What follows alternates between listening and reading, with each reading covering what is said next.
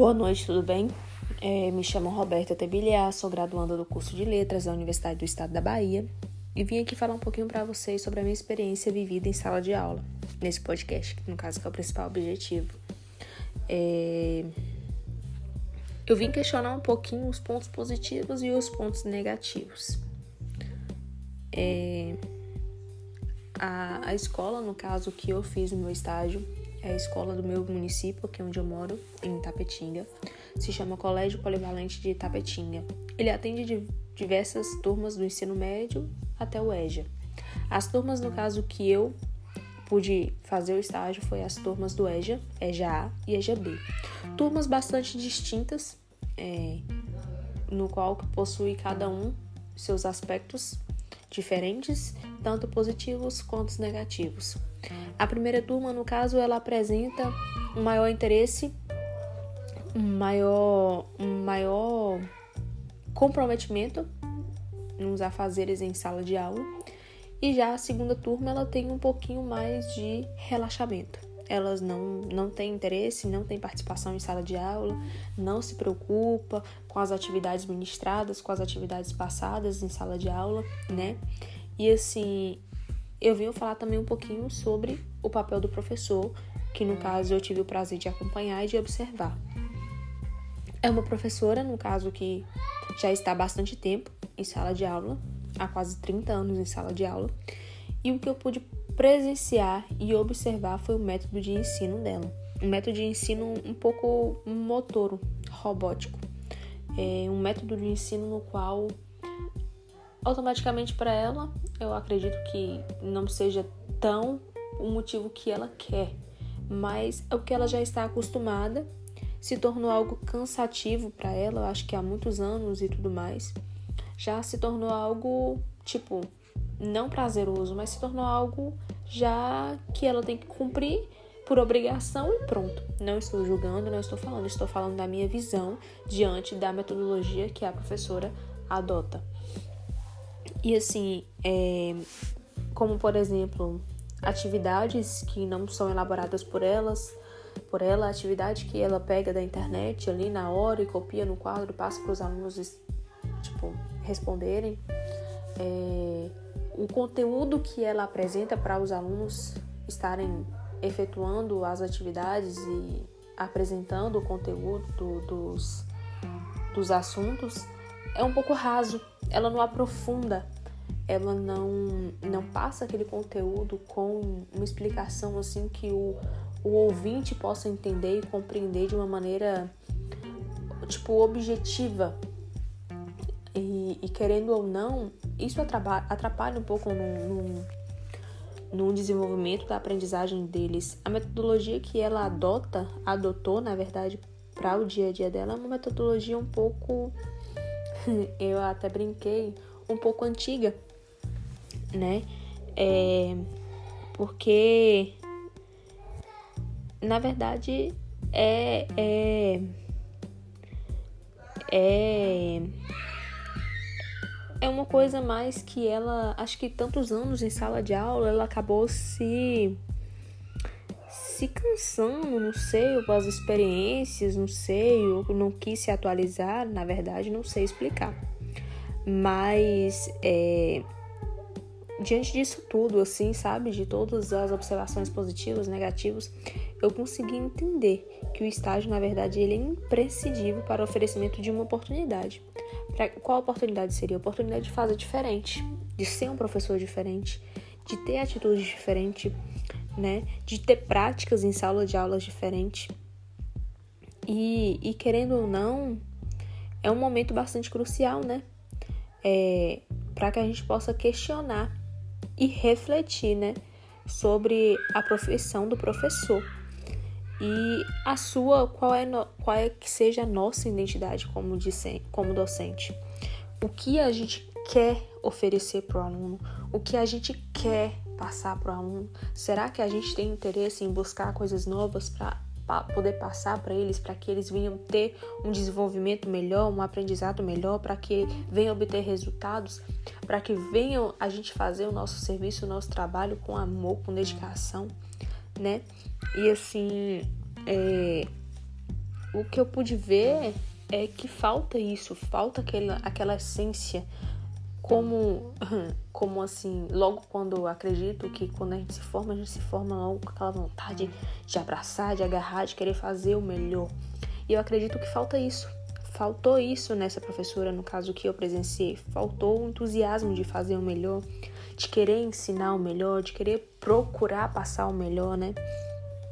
E, e é através desse estágio que eu consegui e estou conseguindo construir é, uma identidade profissional em mim, pois está refletindo o que eu vivenciei, o que eu vi em mim, né? É, na verdade, é uma forma de desenvolver, desenvolver o meu crescimento pessoal e profissional, né? Porque a gente, eu sempre tive experiência de aluno, nunca tive experiência de professor. E no caso, o processo de estágio ele, ele me, me, me propôs isso, a eu sair do aluno e entrar como um professor. E isso, na verdade, é, me, me trouxe bastante, bastante riqueza significativa, né? É, porque a gente percebe que a aprendizagem ela está relacionada com seus objetivos de desenvolvimento, né? É, o contato com o dia a dia na sala de aula, de uma certa forma, na verdade, é um elo de ligação com a faculdade, pois ela favoreceu de uma certa forma para mim que eu posso observar, né, o que deve e o que não deve ser feito em sala de aula, como eu acabei de falar, né? É, e assim, a gente pode pode é, enfatizar, né, as inexperiências dos alunos e tudo mais, a gente pode, querendo ou não, é, estar um pouquinho em sala de aula, compreender um pouquinho como funciona, como, como é, como que não é, as metodologias que trabalha, a forma de, de, de aprovação em sala de aula. Esse colégio mesmo que eu, que eu fiz o estágio, eles utilizam a forma de, apro de aprovação no final de ano pelo conselho. Ou seja, é, se o aluno tirar, tirar nota boa, ele, se o conselho decidir passar ele, ele tá passado e pronto. Que no meu ver, eu acredito que não funcionaria assim, porque você desmotiva o aluno a querer ser melhor, a querer procurar ser melhor, a querer procurar aprender e desenvolver de uma forma melhor, né? E assim, é, é, na verdade, diz respeito, né? e tudo mais, é, a, a o que ele vai crescer futuramente, porque nós, professores, estamos com o papel de tentar ajudar ele a crescer alguém melhor na vida, né? E é, como que eu vou, como que eu vou falar? É, eu não sei se os alunos, por exemplo, em sala de aula, né, que eu presenciei, que eu vi, são alunos com uma idade mais avançada. Não são mais adolescentes, são já adultos, adultos que são pais, são mães, são pessoas que trabalham o dia inteiro, que já estão querendo ou não com uma mente cansada e querendo ou não vão para também querer algo, eu acredito eu, para querer aprender algo, porque é uma oportunidade. A educação hoje é uma porta para tudo, porque sem educação a gente não consegue nada. E, e querendo ou não, é, eles chegam com esse intuito. Porém, é um intuito que, querendo ou não, não depende só deles, né? Depende da professora, no caso, que está ali na frente, é, para passar para eles, querendo ou não, a, a atividade, o assunto, a aprendizagem, a informação, porque a gente aprende, então por que guardar para a gente? A gente tem que transmitir, tem que passar o conhecimento, né? E na verdade é, é o que acontece. Muitas vezes se tornou remoto para a professora desencadear esse papel, né? A visão que ela tinha sobre, sobre aqui, aquela determinada coisa, no caso, permaneceu naquilo, né? É, é, na verdade, foi uma troca, né? de experiências.